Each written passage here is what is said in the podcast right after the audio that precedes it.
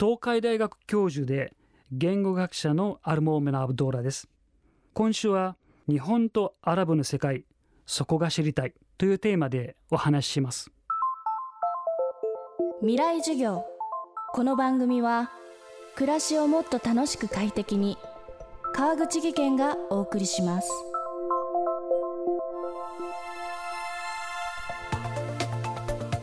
未来授業。今週の講師は東海大学教授で言語学者のアルモーメン・アブドーラさん。日本語とアラビア語の対象言語学を研究し大学で教鞭を取る一方サウジアラビア国王やエジプト大統領パレスチナ自治政府のアッバス議長などの通訳を務めアラブ諸国との架け橋となってきました。ではなぜアルモーメンさんはこうした国々との架け橋として活躍できたのでしょうか？答えは自らをエジプト人でありアラブ人であるというアルモーメンさんの言葉の中にありそうです。未来授業1時間目。テーマは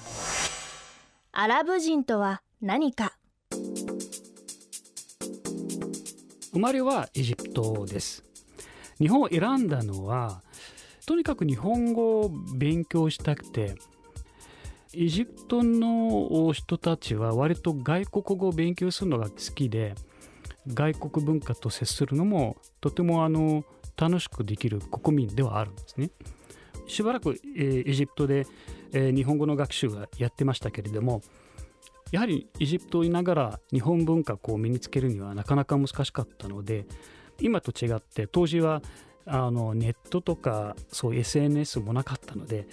本当にあの日本語の辞書をもうコピーしてもう使い回してたぐらいなので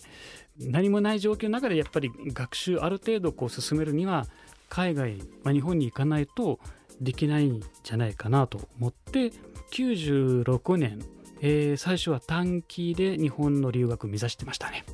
二十歳頃ですね。そういう意味では日本は四半世紀っていう言葉でいいかな。もう25年超えましたからね。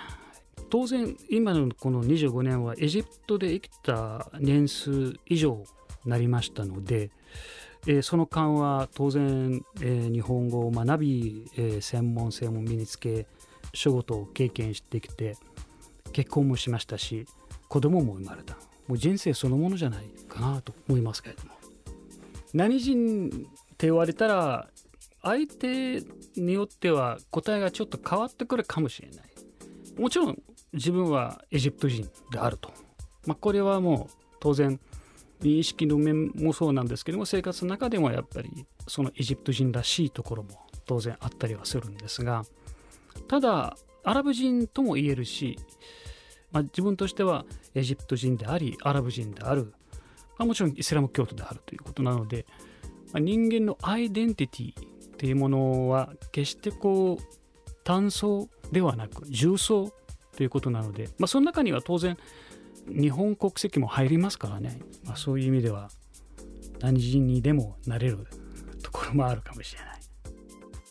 それではアラブ人との定義とは一体何なのでしょうか？アラブ人の定義はもちろんあの地理的な意味の定義あります、えー、西アジアから北アフリカまでっていうふうに言われるんですけれども、まあ、ズバリアラブ世界統一させるものと分裂させるもの何かと考えた時に間違いなく言語であるとつまりアラブ世界の存在はアラビア語の存在する場所であるということです。まあ、そうするとアラビア語を話せる地域、まあ、どこになるか公式なデータでは22の国あるんですね。で確かに西アジアから北アフリカまで広がっている。でもアラビア語が存在する地域もう少し広く考えれば例えば欧米社会にいるこうアラブ人のコミュニティも含めて考えれば例えばアメリカにもかなりの数のアラブ人は住んでますしヨーロッパ欧米社会にも何百万人、つまりアラビア語でつなげてくれるアラブ人っていうのは世界中にはいるということなんで例えばフランスなんかでまあ、間違いなくフランス語の次ぐらい通じる言語英語ではなくアラビア語ですね、まあ、それはアラブ人が多いということです。なのでアラビア語が話せる地域探してもらえれば間違いなく、まあ、そうするとじゃあイランはベルシャ語。そしてトルコはトルコ語。そうするとアラブ世界の一部にはならない。で、えー、この線で考えれば例えばサウジアラビアエジプト。それからイラクシリア。イエメンバーレーン UAE 結構多様なアラブ諸国なんですね。まあ3億5000万人はの統計あります。まあ今も増え続けてます。ですから私たちはその3億5000万人アラビア語でつながっている。政治的なつながりよりも文化的なつながりの方が間違いなく同胞感というものも当然そのアラビア語のもとで生まれるわけです。ね未来授業。今週の講師は東海大学教授で言語学者のアルモーメン・アブドーラさん。テーマはアラブ人とは何かでした。日本とアラブの見えない文化深層文化について綴ったアルモーメンさんの著書。足して2で割れない日本とアラブ世界。深層文化へのアプローチはデザインエッグ社から発売中です。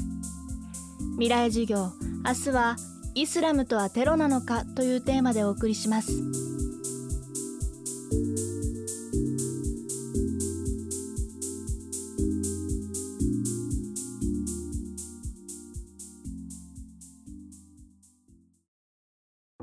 川口技研。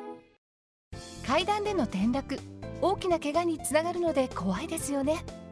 足元の見分けにくい階段でもコントラストでくっきり。白いスベラーズが登場しました皆様の暮らしをもっと楽しく快適に。川口技研のスベラーズです。未来授業。